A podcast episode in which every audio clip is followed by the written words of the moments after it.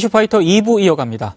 매주 목요일마다 TBS 의뢰로 여론조사 전문기관 리얼미터가 국정 지지율과 주요 현안에 대한 시민 여론을 알려주는 그런 시간을 마련하고 있습니다. 함께 하실 전문가 두 분 소개해 드리겠습니다. 박시영 윈지 코리아 컨설팅 부대표 자리하셨습니다. 어서 오십시오. 네, 반갑습니다. 권순정 리얼미터 조사 분석실장 나오셨습니다. 어서 오십시오. 안녕하십니까. 어, 일단 문재인 대통령의 국정 수행 평가 어, 궁금한데요. 어떻게 네. 나왔습니까? 별 변화가 없습니다. 아하. 예, 긍정평가가 47.5%, 예. 부정평가도 한 46.7%가 나와서 3월 2주차에 44.9%로 리얼미터 기준으로는 취임 후 어, 최저치를 기록했거든요. 예. 그 이후 요번 주까지 3주째가 흘러가고 있는데 47% 선을 계속 이어가고 있습니다. 네네. 숫자로만 보면은 전체적으로 더 밀리지도 않고 예. 더 좋아지지도 않고 이제 이런 경우는 이제 보합세라고 그러는데 한 보합세가 이어지고 있지 않는가 싶습니다. 아하. 그러니까 지난주에 이제 악재들이 많이 터지지 않았습니까? 네, 네. 그러니까 금요일 날 김부겸, 아니 김우겸 네. 전 대변인이 사퇴했고 예. 토요일 날 두 장관이 낙마했습니다. 그렇죠. 어, 그래서 이제 사람들이 봤을 때 이번 주 대통령 지지도 굉장히 하락하지 않을까 이렇게 이제 많이들 예상을 했었습니다. 네. 그럼에도 불구하고 이 횡보세를 이어갔다는 것은 어, 굉장히 좀 놀라운 건데요. 그럼 왜 그럴까? 예. 저는 이제 한세 가지 이유로 봤는데 어허. 첫 번째는 그 진보층들의 그 지지를 보니까 긍정 평가가 무려 76.5%로 나오더라고요. 그러니까 굉장히 위기 국면에서 어, 진보층이 결집해 있다. 마찬가지 또 보수층들은 74.9%가 부정적이에요. 그러니까 양. 극단이 굉장히 첨예하게 똘똘 뭉쳐 있는 거죠. 대통령을 중심으로 예, 예. 한쪽은 지지하고 한쪽은 비판하는 이런 어떤 현상이 있다 보니까 대통령 지지도가 추가로 많이 빠지지 않는구나. 이게 이제 하나의 요인일 것 같고요. 두 네. 번째로는 인사 문제가 터졌을 때 어쨌든 빨리 신속하게 이 낙마와 김, 김우겸 문제에 대해서 사퇴 처리를 한다. 아하. 그래도 좀 과- 과거보다는 신속 처리를 한 측면이 그 그나마 이제 그 후유증을 최소화한 측면이 있고요. 예. 세 번째는 이제 한국당이 좀 무리한 주장이 있습니다. 뭐냐면 어, 박영선과 김현철을 묶어서 낙마를 계속 주장하고 있거든요. 그렇죠. 근데 이제 국민들이 볼 때 김현철은 세모 정도로 생각할 것 같아요. 제가 볼 때는 여러 어, 과거의 발언들이 논란이 좀 된 것들이 있어서. 예. 하지만 박영선 의원 같은 경우는 굉장히 청문회 과정에서 받아쳤고 또 특히나 이제 황교안 청문회로 그 전의를 시키지 않았습니까? 네네. 김학의 사건 때문에. 네. 이런 걸 보면서 박영선을 찍어내리는 것은 어, 정치적인 어떤 맥락 속에서 이루어지는 거 아니냐. 정략적인 측면이다, 한국당의 행동이. 음. 그래서 이제 그 부분은 좀 무리수가 아니냐. 이렇게 좀 보는 게 아닐까. 예. 그래서 이제 대통령 지지도가 어, 그래도 버텨준 게 아닌가. 아하. 저는 그렇게 보고 있습니다. 어, 제가 보는 관점은 거의 비슷한데요. 예.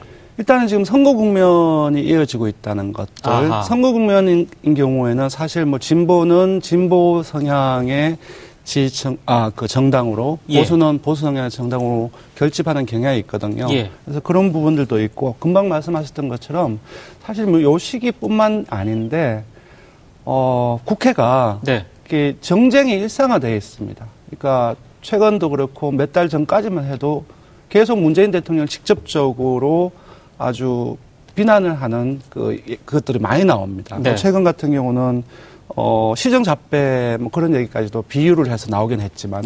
직접적으로 공격을 하고 있거든요. 예. 그러한 자유한국당의 어떤 공격 들 자체가 예. 사실상 문재인 대통령의 지지층을 결집하는 그런 어떤 영향을 주고 있다는 생각이 들고요. 예. 두 번째로는 요 몇 주 동안 한 2주 동안에 두 가지 이슈가 주요하게 돌아갔습니다. 하나 인사청문회 전국이죠. 네. 다른 하나는 어, 김학의 장자영 버닝썬 사건 이른바 이제 특권층 성비 의혹과 관련돼 있는 거거든요. 예, 예. 이 부분들은 바로 어, 권력기관 중에 검찰 개혁하고 직결돼 있습니다. 공수처라든지 아, 그렇죠. 이 부분들 같은 경우는 대- 국민 대부분의 10명 중에 7명 또는 어떤 조사기관 같은 경우 10명 중에 8명까지도 보수층까지도 찬성하는 거거든요. 예. 전반적으로 이런 어떤 인사 어, 전국이 흘러가면서도 금방 말씀드린 그런 사건에 의한 개혁에 대한 어떤 어, 공감되고 확대가 되고 그럼으로써 자유한국당과 정부 여당의 대립선들이 분명해지는 것들이 아하. 2주 동안 지속, 지속이 되었어요. 예. 그래서 그런 부분들이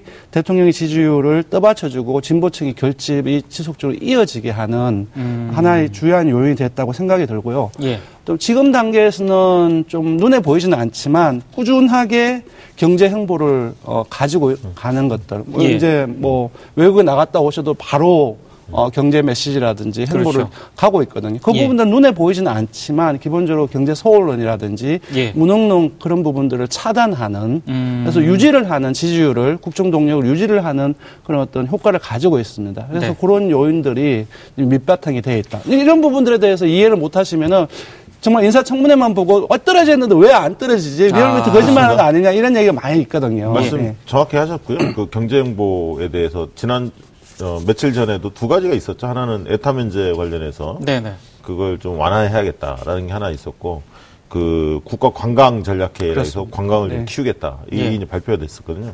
이제 경제 행보 중요한 측면이고 또 한 가지 이제 한미 정상회담에 대한 어 기대감 예. 그리고 이제 그 전후에 그 김현종 그 차장이라든가 이런 분들이 왔다 갔다 하면서 네. 강경화 장관이라든가 후속 그 보도들이 많이 이루어지는데 미국과의 좀 커뮤니케이션이 원활하고 뭔가 좀 긍정적 시그널이 나올 수 있는 음. 그런 보도들이 있다 보니까 그런 기대감도 좀 있는 것 같고요. 예. 그러나 이제 저는 이런 얘기는 좀 드리고 싶어요. 뭐냐면 그 집권층의 독선과 오만 이것은 늘 경계해야 한다. 네네. 그런 측면에서 어, 윤도한 국민수석이 그 김의겸 브리핑 예, 전 대변인 사태 이후에 브리핑했던 내용들이 구설수에 많이 올라오지 않았습니까? 네네.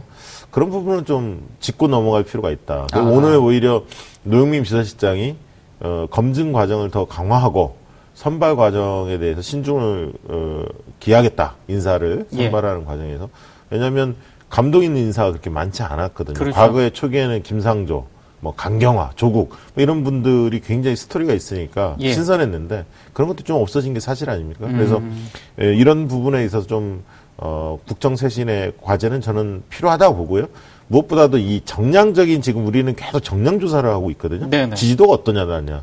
근데 이제 실제로 포커스 그룹 인터뷰나 이런 정성적인 속에 있는 속내를 긁어보는 정성조사를 FCI 같은 걸 해보면 예.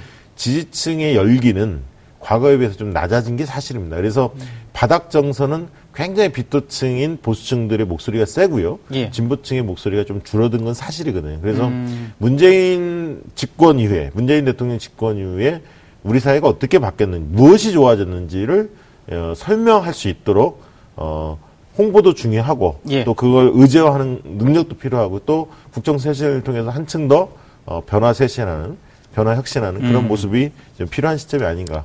알겠습니다. 예, 저는 더 떨어질 거라고는 생각하지 않는데 예. 그 진보도 한 77% 나오고 보수는 이제 자유한국당 쪽으로 이동을 하면서 네. 어, 어, 이번 주에는 조금 올랐지만 이제 몇 주 전까지 보면 10%대로 머물러 있었거든요. 예, 예. 각자 이제 혀트 이렇게 나눠지는 거죠. 근데 그 과정에서 중도를 잘 봐야, 봐야 됩니다. 중도층 같은 경우는 좋지는 않아요. 43% 정도 되고 부정평가는 50%를 넘어요. 예.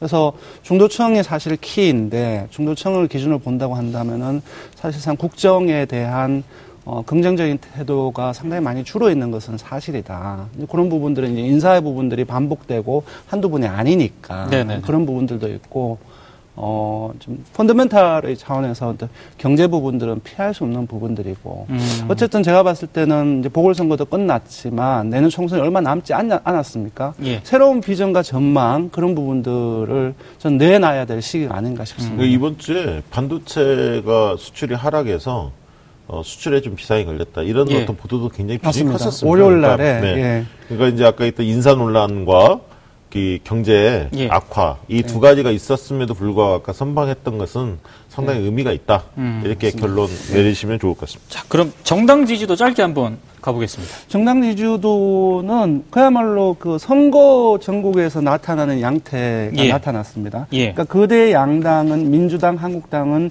어, 비록 조금이긴 하- 하지만 올랐습니다. 아하. 37.8%, 예. 어, 30.4%. 그 한국당이 이제 그 이희철 전당대회를 전후로 해서 4주 연속 이렇게 가파르게 상승을 했다가 예. 그 요번 주를 제외하고 지난주하고 지난주에 2주 연속 하락을 했거든요. 이게 예. 멈춰섰습니다. 이게 다 민주당하고 한국당의 상한 부분들은 사실 보궐선거이긴 하고 두 곳이지만 사실 전국적인 관심이 보궐선거에 가 있었거든요. 그렇죠. 그 각각의 핵심 지지층들이 결집하는 그런 어떤 효과 때문이었고요. 정의당 역시 8.2%로 소폭이나 좀 올랐고요. 예. 반면 이제 바른 아, 미래당이라든지 평화당이라든지 음, 각각 5.8%, 2.4%로 소폭 내렸고 무당층은 또 줄어들었습니다. 음. 네. 이게 좀 특징적인 거 보니까요. 일, 요일별로 좀 보니까 예. 어, 주말을 거치면서 월요일 날 민주당이 굉장히 떨어졌거든요. 그 예. 이유는 이제 주말에 아까 얘기했던 인사 논란, 어, 김의겸 투기 아. 논란 이것 때문에 민주당 유탄을 좀 맞았습니다. 예, 예. 그래서 지지율이 좀 떨어졌다가 예. 화수일 날 좀 올랐거든요. 예. 이제 그때 이제 어, 본격화된 게 이제 오세훈 발언, 그 다음에 이제 황교안 FC 예. 음. 이런 어떤 선거 이슈가 다시 그렇습니다. 불거지면서 어, 그 다음에 김성태 예. 사, 어, 뭐, 맞습니다. 자- 자녀 채용 네네네. 후보 이런 것들이 커지면서 어, 민주당 같은 경우도 소폭 상승한 것으로 그렇게 보여집니다. 아, 예. 재보궐 선거 얘기를 좀할 수- 해야 되는데요. 네. 어제 참 오랜만에 드라마를 좀 본 것 같은데 두 분 어떻게 보셨습니까? 네. 사실은 리얼미터가 그러니까 물론 이제 그 블랙아웃 기간에 예. 그러니까 공표 금지 기- 그 기간이 있습니다. 투표일부터 예. 6일 전까지의 어, 조사를 한 거는 공표를 못 하는데 그게 딱 선이 있는 26일하고 27일 날에 예. 조사를 해서 발표를 했는데 그 중에서도 뭐 적극 지- 지지층이라든지 한정해서 저희들은 잘 보는 편인데 그때 네. 46대 40이 나왔습니다. 아. 그러니까 사- 여영국 46 예. 그리고 이제 강기윤 후보가 40 정도. 예. 그래서 거기에서 한 3% 포인트 정도만 움직이면은 박빙이 되는 거죠. 네네네. 그래서 어, 대부분 이제 선거가 임박하면은 여론조사 전문가들은 어느 정도 이 격차가 줄어든다라고 생각을 하, 거든요 그렇죠. 근데 그 3% 포인트 정도가 어느 정도 움직일 거라고 생각했지만 예. 어제처럼 그런 과정들은 전혀 생각을 못했습니다. 저는. 어제 공교롭게 예. 저녁에 같이 방송을 했었습니다. 아, 그래서 예. 옆에서 물어봤습니다. 네. 어떻게 예상하시냐고. 그랬더니 예. 어, 여행국 후보가 본인 그 회사에서 조사한 결과로는 네. 좀 차이가 났다. 그래서 예. 조금 차이가 날 것 같은데요. 이렇게 예상했고 네. 저는 이제 뭐 계속 그 주변에 음. 정치권 인사들도 전화가 많이 와서 한 2, 3% 정도로 신승할 것 같다. 여행국 후보가. 아하. 그 지난주에 만약에 깠으면 졌다. 예. 어, 한국당 강경원 후보가 이겼을 거다. 예. 인사 논란 때문에. 예. 그렇지만 막판에 이제 황교안 그 네. 저기 축구장 네, 네, 유세, 네. 그 다음에 오세훈 막말 예. 이것 때문에 그 민중당을 지지하는 사람들이 어, 노회찬에 대한 그 향수가 있기 때문에 존경심이 있기 때문에 예. 그분들이 전략적 투표를 할 거고 어, 투표장에 가기 싫었던 민주당 그 전통적인 지지층들이 투표장에 갈 동인이 확보됐다. 좀 그렇게 봤거든요. 그, 예. 그 측면 때문에 근소하게 이길 거라 봤는데, 어우, 큰일 날 뻔했습니다. 만약에 제 발이, 발언이 잘못됐으면 후폭풍에 휘말릴 뻔 했는데 다행히 네. 근소하게나마 맞춰. 아, 저는 조금 생각을 했어요. 제- 아, 지금 이제 우리들은 이제 지역별로 해서 예. 어, 어느 쪽이 유리하고 그런 건 세부적인 데이터를 가지고 있기 때문에 예. 지금 나타나고 아니, 나오고 있는 이제 투표 이제 이제 개봉을 하는 것이 자유한국당의 좀 우세인 지역들이 먼저 되고 있다라는 음. 느낌은 계속 들었고 예. 저도 이제 너무나 궁금해서 네. 이 인맥을 동원해서 그쪽 연결해 보니까 아니나 다르 그 다를까 예. 그렇다고 얘기를 하더라고. 그래서 막판에는 우리 그 리얼미터에 물론 수치 폭은 조금 다르긴 하지만 네. 어, 방향은 그러니까 누가 되는지 그런 부분들은 어, 맞지 않을까라는 그런 생각을 했었습니다. 그러면 정의당의 승리 요인과 예. 한국당의 패배 요인 가장 중요한 그런 요인은 뭐라고 보십니까? 어, 정의당의 승리율은 뭐, 그래도 단일화 변수가 제일 큰 아. 거죠. 만약에 단일화 안 됐으면 어려웠을 겁니다. 예. 어, 왜냐하면, 어, 실질적으로, 산술적으로 한국당이 아까 있던 중앙당, 그러니까 중앙정부, 그러니까 정부, 현 정부의 그 인사 문제가 어, 그대로 나타났다고 전제하고 예. 과연 그렇게 했을 때 민주당만으로 유탄이 오는 게 아니라 약간 실망한 층들이 부동층들이 한국당으로 직결할 수밖에 없거든요. 음. 격차 꽤 났을 거다. 그래 예. 1번 요인은 뭐니 뭐니 해도 단일하고 두 번째 요인은 노회찬 향수가 있는 거죠. 이게 1년짜리 선거거든요. 그렇죠. 1년짜리 선거기 때문에 어, 노회찬 의원을 생각해서 그래도 이번에는 정의당 후보가 되는 것이 도리 아니냐, 순리 아니냐 음. 예. 이런 정서가 저는 있었다고 봅니다. 아. 좀 미시적으로 들어가면은 예. 오늘 이제 여영국 후보가 당선 소감을 얘기한 이런 인터뷰에서 예. 그런 얘기 그 말씀을 하시더라고요. 그러니까 오히려 이제 자유한국당의 경남 FC 경기장 침입 어, 그 논란이라든지 예. 그리고 오세훈 전 서울시장의 이제 이제 고 이제 노회찬 의원을 비하하는 발언이나 그런 부분들이 역결집을 그러니까 자유한국당 오히려 가는 효과 영향을 미치지 않았나 그렇게 말씀을 하시더라고요. 근데 네. 저는 그건 아닌 것 같아요. 그래서 음, 어, 저희 조사가 저는 틀렸다고는 생각하지 않았거든, 않거든요. 20, 어, 6일부터 27일까지 그쪽 판세는 그대로 됐고, 예. 그 이후에 그 청와대 대변인 어, 그 문제가 터지면서 예. 사실 저쪽 보수 쪽으로 확 불었다고 생각해. 이미 그때는 뒤집, 뒤집혀 있었다고 저는 생각을 가- 들거든요. 네네. 근데 이번 주 초에 들어오면서 경남 FC하고 그 결정적으로 이제 노회찬 의원 그 부분들이 다시 여, 그, 그 여영국 후보 쪽으로 아. 움직이는 그래서 박빙으로 어, 끝나지 않았나 그렇습니다. 그런 어떤 그런 과정을 저는 왜, 생각을 왜 하고 저도 있습니다. 저 네. 발언에 동의를 하냐면 예.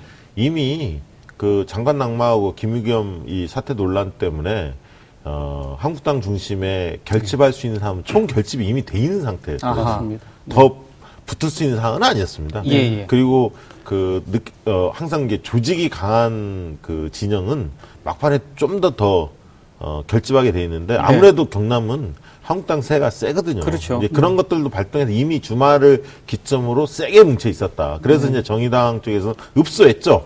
도와달라 여기 어렵다. 네. 계속 얘기했는데 그렇게만 해서는 어, 역전하기 어려운데 아까 그런 사건이 터지면서 계기점이 만들어진 겁니다. 아하. 네, 그걸 잘 보셔야 할 거라고 저는 생각합니다. 근데 제가 볼 때 나름대로 선전을 했다고 생각합니다. 그러니까 예. 노회찬 의원께서 20대 될 때는 한 51.5대 그 강기훈 그때도 강기훈 후보였는데 40.2일이 나왔거든요. 약 네네. 11% 포인트 차이였습니다. 예. 그때는 민주당 후보가 안 나왔어요. 네.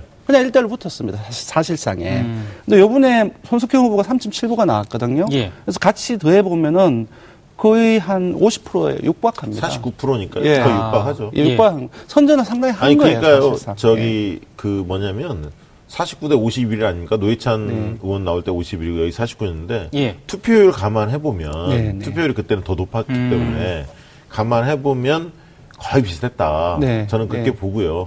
네. 그다음에 그러면 강기훈은 40 나왔는데 왜 45가 나왔지? 그건 아까 있던 어 지난주에 있었던 예. 인사 논란, 투기 논란 아. 이거에 그 인한 5% 포인트 정도 상승의 효과지. 예. 그것이 황교안 개인의 상품의 음. 덕은 아니다. 효과는 네. 아니다. 근데 그 부분은 보이죠. 추가적으로 말씀드리면 이재환 이제 바른미래당 후보가 20대에도 나왔는데 그때 8.27%를 획득을 했어요. 예. 국민의당. 예. 아, 이재환, 국- 아, 그때는 국민의당입니다. 네네, 요번에는. 그러니까 요번에도 같이 나왔는데, 요번에는 3.57% 아. 줄었습니다. 예, 그 뭐냐 예, 예. 하면은 사실상의 뭐 합리적 보수든 뭐든 보수층인데 그 바른미래당을 지지하는 보수층들이 자유한국당으로 몰려갔던 부분들이 있는 거거든요. 예. 그래서 그 부분들 합쳐보면, 빠진 거 합쳐보면 거의 또 비슷해요, 간격은. 음. 그래서 오늘 여러 언론사에서 어떤 선거 분석, 상원 성상 결- 결과의 선거 분석 이렇게 얘기를 하더라고요. 예. 어, 어떤 정권 심판에 예. 대한 그쪽 지역민들의 열망들 얘기하고 경고를 준 거다라고 얘기하는데 예. 저는 틀린 말은 아니라고 생각해요. 음. 그럼에도 불구하고 그러니까 20대 그 총선에서 어떤 그, 그 득표율이라든지 예. 비교를 해보면은 예. 기본적으로 구도 자체가 완전히 바뀐 건 아니다. 아하. 그렇게 그게 예. 저기 두 세례 같아. 모두 엘로 카드 준 겁니다. 네. 현 정권도 좀 정신 차려라. 네. 그리고 황교안 대표를 비롯한 한국당 네. 지나치게 우경화되고 막말하고 막 이런 행위에 맞습니다. 대해서도 엘로 카드 준 겁니다. 네. 저는 그렇게 네. 봅니다. 자, 할 얘기가 오늘 굉장히 많은데요. 경남 통영 고성 얘기 짧게 한번 해보겠습니다. 이건 어떻게 좀 보고 계신지요? 거기는 사실은 양문수 후보가 선전하긴 했는데 네.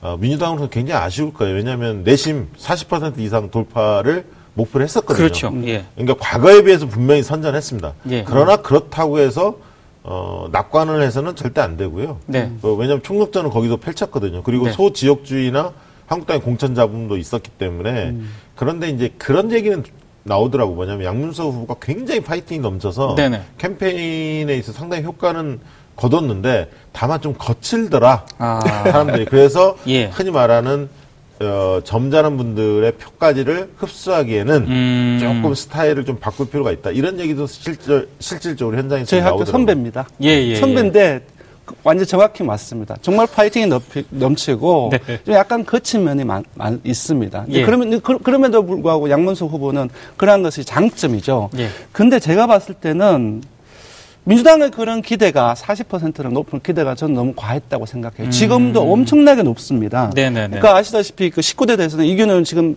의원직 상실됐지만 무투표 당시 됐습니다. 예. 근데 19대로 더, 더 넘어가면은 그때 61.44가 나왔고 민주통합당 홍, 홍순우 후보가 18.22%가 나왔습니다. 예. 그리고 무소속의 진 의장 후보라고 나왔는데 사실상의 보수적인 그 통영시장도 했었고 예. 보수적인 인사입니다. 이분이 17.65%가 나왔어요. 두 분을 합쳐 보면은 무려 80% 육박하고 예.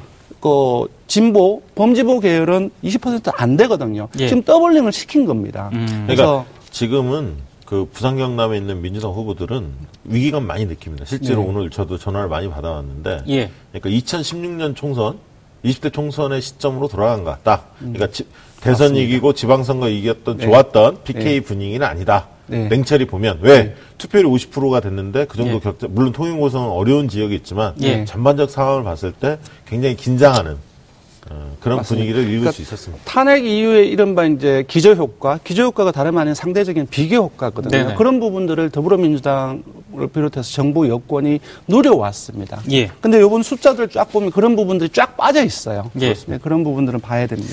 네. 알겠습니다. 저희가 그 두 분께 예, 사산 보궐선거 결과에 웃을 정치인, 예, 웃을 수 없는 정치인, 네, 또 웃는 정당, 예. 웃을 수 없는 정당 이걸 이제 여쭤봤는데 네.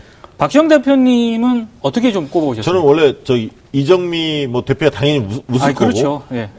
저기 박지원 의원 네. 어, 물론 민주평화당은 정동영 대표이긴 합니다만 네네. 박지원은 워낙 뭐 존재감이 커서 박지원은 웃을 거다 왜 싸우지 않고도 실리를 챙겼기 때문에 아하. 혼자분법 예. 왜 원내 교섭단체 예. 정의당과 민주평화당이 합치면 되지 않습니까? 예. 그리고 또 저기 기초원 선거에서 전북에서. 한석을 네. 귀중한 한석을 얻었기 때문에 네. 호남 주민들한테 어필할 수 있는 하나의 포인트가 맞습니다. 생겼습니다. 예. 지금 보면 네. 황교안 대표하고요 이해찬 대표는 왜 아무 표정이 없습니까?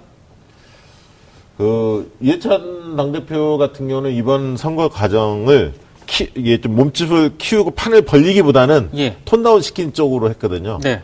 어, 왜냐하면 쉽지 않은 선거 있고 아하. 선거였기 때문에 그리고 예. 단일화를 차원 성산을 하려고 이미 생각을 했었기 때문에 예. 그런 느낌이고요. 황교안 대표 같은 경우는 만약에 차원 성산에서 승리했다면 아하. 더 주가가 확 올랐을 텐데 그렇죠. 그런 아쉬움이 있을 겁니다. 본인 그리고 본인이 만약에 없었으면 축구장에 난입했겠습니까? 후보가 대표가 있었기 때문에 우르르 밀고 들어가는 거거든요. 아, 예. 그래서 홍준표 전 대표로 웃는 걸로 했군요. 네, 나중에 홍준표 아하. 입장에서는 창원성산에서 졌기 때문에 예. 나중에 그래도 생길 도전할 수 있는 공간이 열려 있다. 아, 예. 네. 근데 권순정 실장님은 조금 다른 것 같아요. 그렇죠. 예. 전 조금 세밀하게 봤는데 예. 일단은 이제 내상이 가장 큰 분이 손학규 아, 대표인 그렇죠. 것 같아요. 예. 지금 다른 당뿐만 아니라 손학규 대표도 그게 그 상주하면서 진두 지휘를 했지 않습니까? 그렇죠. 그리고 거의 초반기에는 이제 나중에는 숫자가 이제 줄, 줄어들었지만 10%는 호언을 했었거든요. 근데 지금 보면은 사실 그 패스트트랙 그 둘러싸고 이렇게 그 바른정당 계열하고 이제 예. 국민의당 계열이 갈등을 하고 있는데 여기에 묻어서 사퇴론까지 나오고 있는 선거 책임론까지 나오고 있는 상황입니다. 해서 근데 네. 황교안 대표는 왜 웃고 있습니까? 아까 박시영 부대표께서는 네, 저는 조금 다르게 보는데 네. 지금 홍교안 대표가 227 전당대회에서 당 대표로 선출된 이후에 처음으로 필드에서 뛰었던 아. 것입니다. 예. 근데 그, 뭐, 그 말은 뭐냐면 필드에서 뛰는 과정 속에서 지지층이 리더십을 보여 어, 어, 실제로 경험하는 음. 과정이었거든요. 예. 물론 이성을 했더라고 한다면은 그야말로 가- 어, 어떤 그렇죠. 어떤 지지층이 완전 어, 어떤 강 지지의 강도가 높아졌겠지만 예. 일승일패 그리고 창원 선생에서도 거의 시속 게임을 벌이지 않습니다. 음. 그만큼 해도 예. 근데 저는 네. 그 대목에서 네, 예. 제가 말씀 조금 네, 더 할까요? 네. 예. 그런 어떤 어 구체적으로 성과는 그렇게 보여주지 않았지만 예. 원래 한교안 어, 대표가 좀 모범생적인 어떤 이미지가 있지 않습니까? 과연 이 험난한 정치판에서 네. 필드에서 지휘할 수 있는 사람이 될 거라고 하는 음. 지휘층에서 의문이 있을 수 있는데 처음 어떤 맞는 그 선거에서 중요도가 높은 선거에서 네. 이- 이끌 이끌고 지지 않았다는 측면에서만 보더라도 일단은 그런 부분에서는 검증을 어느 정도 보여줬다 저는 한마디만 생각하는 딱 거죠. 보태면 10초 남았어요. 예, 네. 딱 한마디 못하면 박근혜처럼 팬덤이 강하지는 않더라. 아. 지지도는 지금 보수층에서 어, 대선 후보 지지도는 상당히 높은데 예. 그렇게 팬덤 현상이 없더라. 음. 저는 그 대목 때문에 알겠습니다. 두 분 말씀은 여기까지 들어야 아, 될것 끝인가요? 같습니다. 네. 네. 마쳐야 될 시간입니다. 오늘 말씀 고맙습니다. 4월 4일 목요일 이슈파이터 이제 마쳐야 될 시간입니다. 시청해주신 여러분 고맙습니다. 내일 다시 찾아뵙도록 하겠습니다.